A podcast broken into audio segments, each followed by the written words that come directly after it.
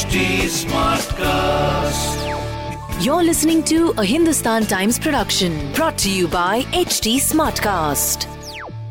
Hello, these are the top news for the day.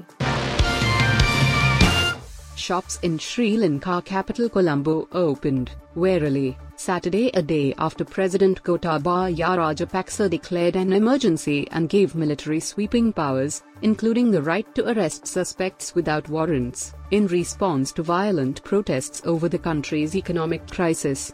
Armed forces walked the streets, Reuters reported, after Rajapaksa said the measure was to protect public order and to maintain essential supplies and services.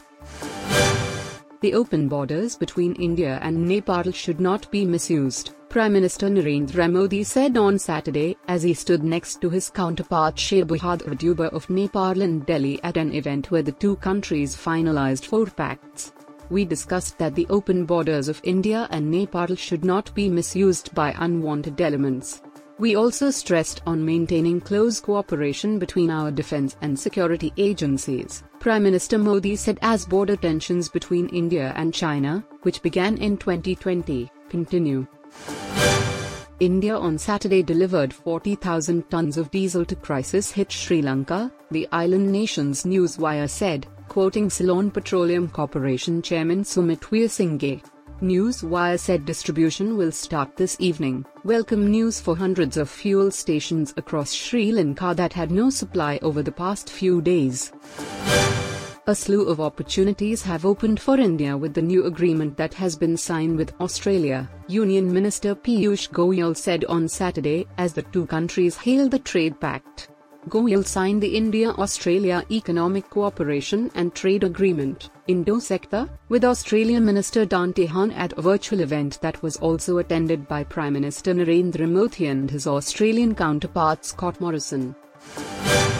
Actor Rajkumar Rao on Saturday said he has been a victim of fraud in which his PAN card was misused to take a loan in his name. The actor claimed that because of this fraud, his credit score has been affected. He has asked the Credit Information Bureau, India, Limited, CIBIL, to look into the matter. On this date 11 years ago, Mahendra Singh Dhoni's Team India ended a 28-year wait for a World Cup title when it defeated Sri Lanka by 6 wickets in the final at the Wankhede Stadium in Mumbai.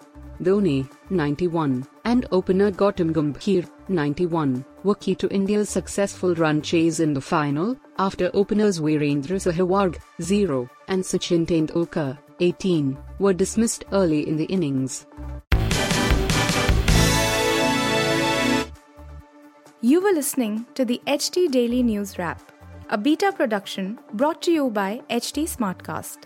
Please give us feedback on Instagram, Twitter, and Facebook at HT Smartcast or via email to podcasts at hindustantimes.com. Until next time. This was a Hindustan Times production brought to you by HT Smartcast.